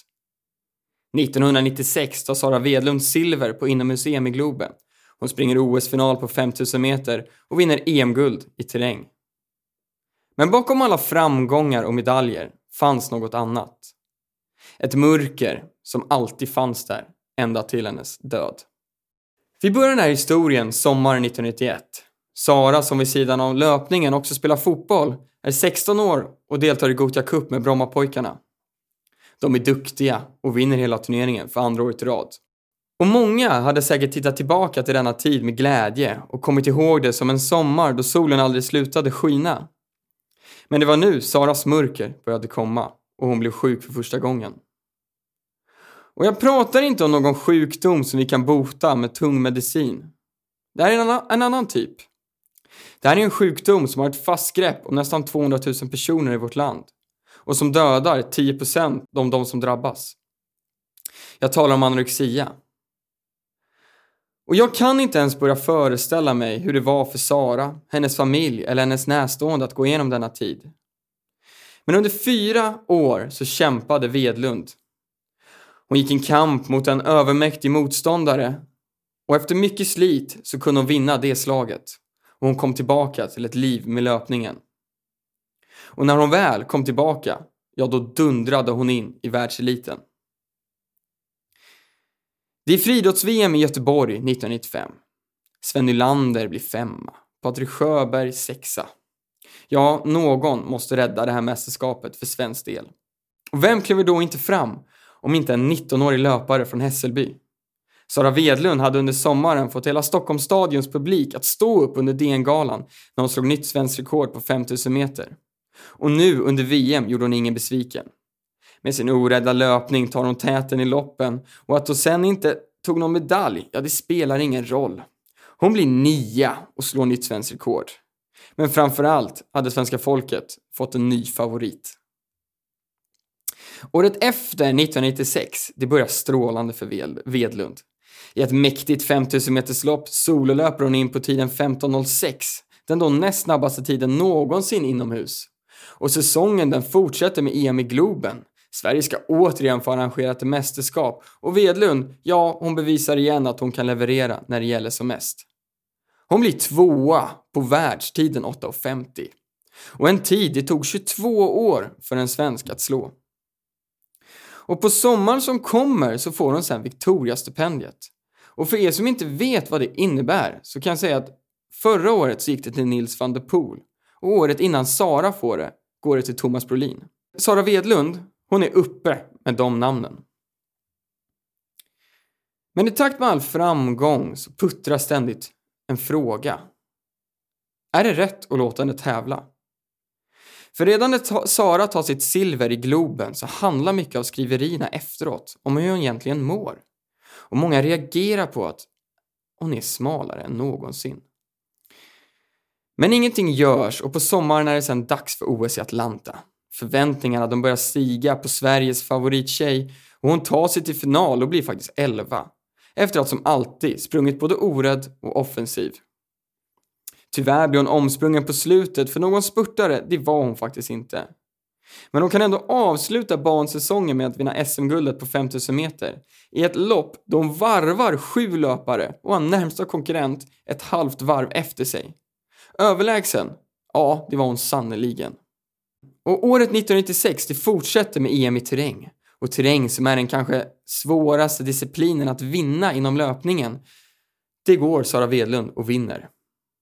Och nu, nu står Sara Wedlund på toppen av sin karriär. För det här, det blir hennes sista internationella medalj. Under vintern som kommer är Wedlund i full fart med att ladda för VM i Aten när hon halkar på en isfläck. Det smäller till i ena benet och det här blir början på slutet för hennes löparkarriär. Hon kämpar sig visserligen tillbaka till Lidingöloppet 97 och blir tvåa, men det släpper aldrig riktigt. Skadorna sätter ständigt stopp för en comeback. Hennes sista intervju gör hon med Aftonbladet sommaren 2003. Det har då gått 12 år sedan hon för första gången blev sjuk. Hon berättar att hon försöker träna så gott det går, men hennes ljumske säger stopp. Den får spasm när hon springer. Hon berättar vidare att hon inte gett upp drömmen om att komma tillbaka, men att anorexian fortfarande finns med henne. Så är det sommaren 2021 och vi nås av nyheten av att Sara Vedlund gått bort, 45 år gammal. Hon som orädd tog för sig på löparbanorna och som dundrade in i svenska folkets hjärtan finns inte längre. Det sägs att ingen kommer ihåg en fegis. Den orädda tjejen med de runda glasögonen kommer vi för alltid att minnas.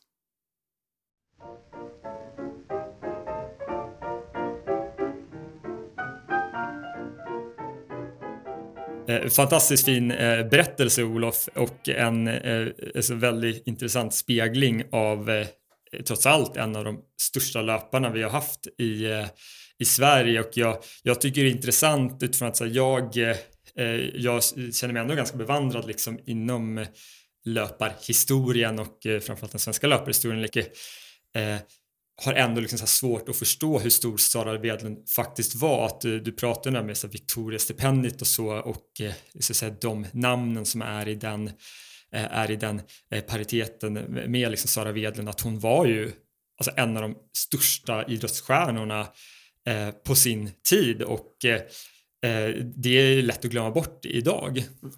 Verkligen, och om man ska nämna mer om Victoria-stipendiet så ja, vi kan säga Peter Forsberg har fått det, bröderna Sedin har fått det, men en som aldrig fick det, Mats Sundin. Men Sara Wedlund har fått det liksom. Det säger också rätt mycket om hennes storhet. Och hon har ju också ett till EM-silver i terräng från 95. Så att det är en väldigt, det är absolut en av de största löparna som vi har haft i detta land. Mm. Eh, precis, och att det var under en så ändå relativt alltså, kort period eh, på ett historiskt perspektiv. Det var under ganska få år som man liksom var eh, bra och tävlade liksom. Eh, så det blev någonstans så, så, så intensivt eh, och eh, eh, därför kan vara lite så, jag menar de vi har idag som pratar mycket om alltså vilka är de största, jag menar vi har ju Mustafa Mohammed förstås, Eh, och eh, kolla på något som Meraf Bata, kanske en av våra största, om inte den största kvinnliga löparen som har verkligen varit med under en så lång tid. Eh, och, och Sara Wedlund var, var under bara liksom några år där hon hade sin, sin storhetstid och sen eh, bara försvann. Dök upp från ingenstans och sen försvann nästan lika snabbt. Ja, exakt. Det, det var väldigt intensivt och det kan man nog också se på kärleken hon fick av folket hon blev otroligt folkkär. Mm, och, och, det som du pratade lite om just den här att eh, hon var så orädd och att eh, eh, jag tycker att den kontrasten också är så intressant för att hon var, så, såg så, så liten ut, så, så ung ut men bara gick ut och gjorde sin grej. Eh, nämligen att det naturligtvis var no någonting som tv-publiken och eh, publiken på de arenor hon tävlade eh, verkligen eh, uppskattade. Verkligen. Du är ju från samma klubb som mm. henne, eller som hon tävlade för. Mm. Var du någon gång i kontakt med henne? Nej, och det är det, det, är det som är, jag tror aldrig jag har träffat Sara Wedlund i hela mitt liv som, som också är lite det här att att hon var, det var en så, en så kort period och hon har inte liksom eh, på det, på det sättet funnits kvar så mycket i, eh, i löparsverige. Eh, vilket ju är eh, liksom väldigt tragiskt när man kollar tillbaks på det så här, liksom hur mycket hon gav eh, gav oss och eh, det kan ju vara värt att, eh, att ta upp det. Det är klart att det är väldigt svårt för, för eh, oss som killar att sitta och prata om det här i och med att eh, just anorexia som, som du tog upp i den här historien som ju var en, liksom en genomgående grej i hela, hela hennes eh, liv och eh, idrottskarriär att det är ju någonting som framförallt eh, drabbar tjejer. Sen ska vi ju säga, det finns ju självklart killar som är drabbade och det är nog kanske ett stort mörkertal det, där också. Mm, absolut, det tror jag också. Nej, men precis, som du säger att det, är, det finns ett väldigt stort mörkertal som finns liksom all psykisk ohälsa bland män, att, att det kan vara, vara svårare att prata om och sen också Eh, kan det kanske synas mer på tjejer också. Eh, men eh, att det är ju någonting som tyvärr fortfarande är väldigt, väldigt aktuellt. Eh, jag upplever väl kanske som att det har blivit bättre. Eh, jag menar, jag har ju hört lite skräckhistorier från liksom, den perioden, inte kopplat direkt till liksom Sara Wedlund, men att, att det fanns det fanns ju inte eh, på riktigt samma eh, kunskap om de här problemen förr i tiden. Och jag upplever ändå som att det är någonting man pratar mer om idag och eh, att det finns mer stöd att få. Jo men det, det vill jag också, eh, kan också säga, de, det man har hört från då, ja, bak i tiden och den kulturen som fanns på kanske Fridas gymnasium framför allt. Men som jag har förstått av de historier jag har hört också inom kanske ungdoms juniorlandslagen kanske inte alltid var den sundaste. Eh, men vi båda som har gått genom friidrottsgymnasium och ungdomsjuniorlandslag kan ju säga att jag, aldrig upplevt det där i alla fall. Eh, att en sån Nej. ohälsosam kultur. Nej, precis. Och, och eh, jag, jag, kan säga liksom bara utifrån som du säger här, jag tycker jag har inte upplevt eh, eh, så, så mycket liksom osunda saker i alla fall i den svenska idrottsrörelsen, svenska friidrottsrörelsen, men när jag var i USA absolut att det fanns i mycket högre utsträckning de här destruktiva mönstren och liksom eh, kulturen eh, bland eh, framförallt liksom många tjejer där kring vad man skulle äta och väga för att prestera. Vad kunde det vara då? men bara något sånt där som att menar, jag, jag tävlade på ett universitet i USA, University of New Mexico, som vi hade, och har fortfarande, Eh, det bästa tjejlaget eh, i då terränglöpning som är det stora man, man tävlar i, i lagsammanhang där. Ehm, många jätte, jätteduktiga tjejer som eh, bland annat då Courtney Freyrich som har tagit liksom VMOs medalj på 3000 meter hinder, kommer ju från den skolan Josh Kerr som vi pratade om, eh, en kille då, nu förvisso kom också från University of Mexico där jag har gått.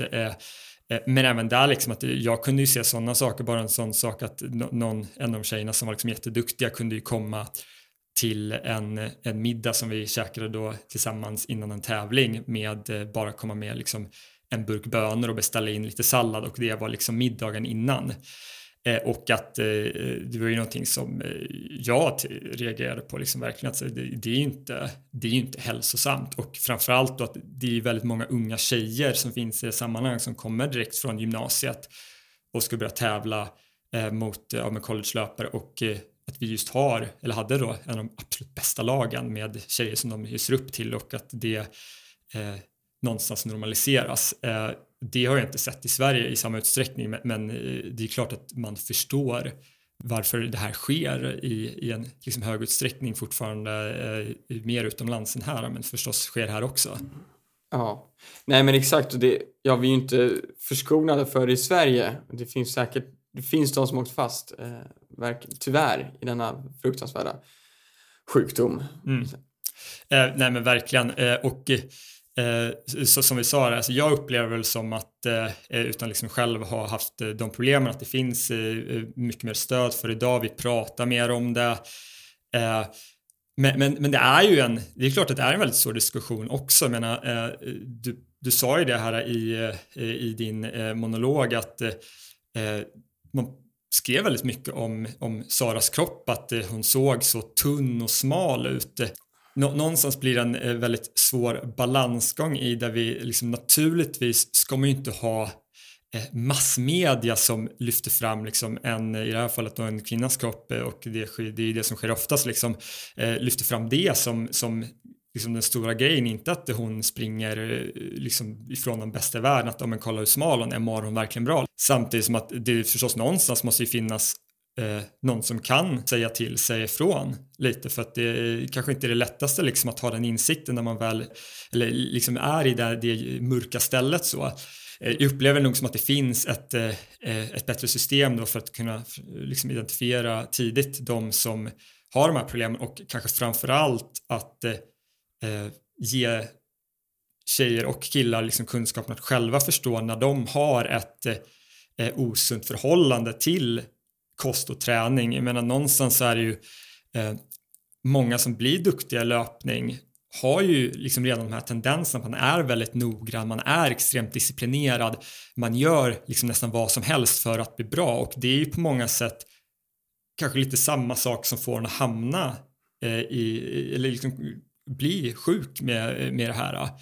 Eh, så, så, det är någonstans eh, lite ironiskt så att, att det är ju väldigt liknande saker som gör att man kan bli så pass bra att det, det, det visar ju lite hur liten den här lilla eh, kniväggen är från att liksom vara otroligt bra men också liksom falla ner på fel sida till det destruktiva. Nej men exakt och den är just den här äggen, det är ju flera idrottare som har pratat om även i andra konditionsidrotter just att det, den är knivskarp och rätt vad det är så kan man trilla över utan att man utan man själv tänker på det kanske vi kan säga. Jag vet inte om det är mm. rätt sätt att formulera det. Men den är, det är väldigt svårt att balansera på den.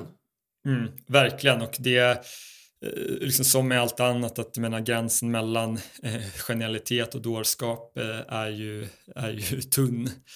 Eh, men varför det också är viktigt att man eh, pratar om det, har den kunskapen och tidigt liksom kan se när, när de här destruktiva Eh, mönstren eh, dyker upp. Eh, så eh, någonstans är det liksom otroligt tragiskt att eh, Sara Wedlund, eh, liksom hon var bra under en tid där det här kanske inte var någonting man pratade så mycket, eller, eller hade så mycket kunskap kring överhuvudtaget. För jag menar, det kan ju funka jättebra i ett, något år att eh, inte liksom ge sin kropp den energi den behöver för att idrotta på den här höga nivån.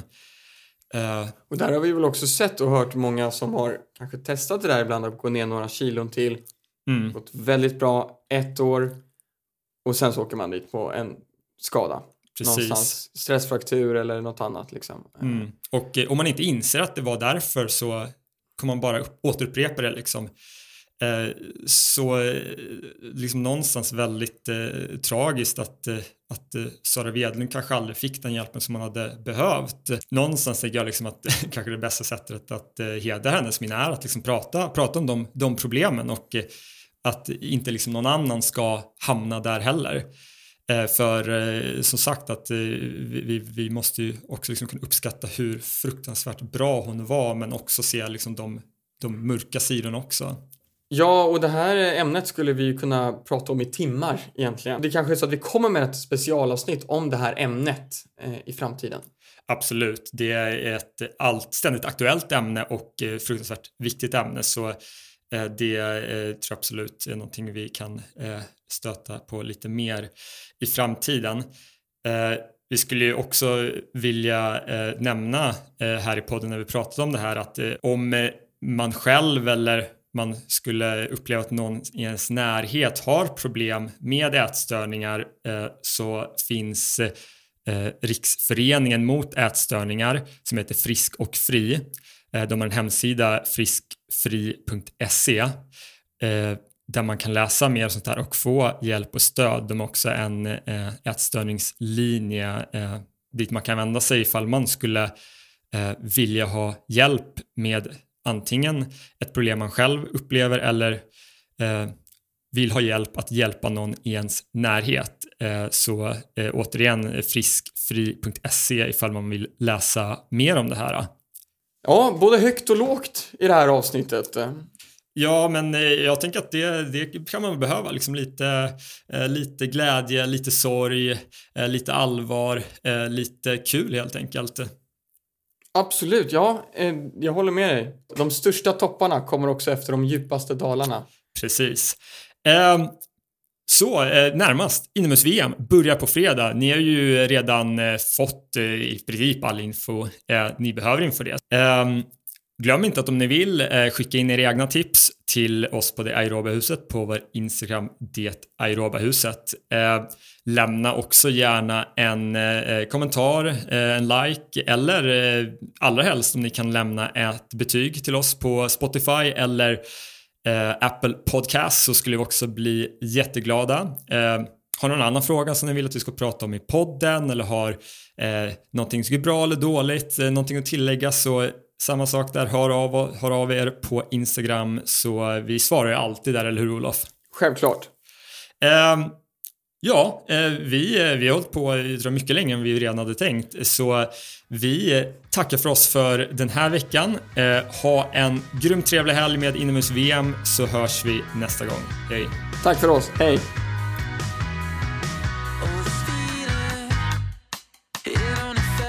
yesterday. I don't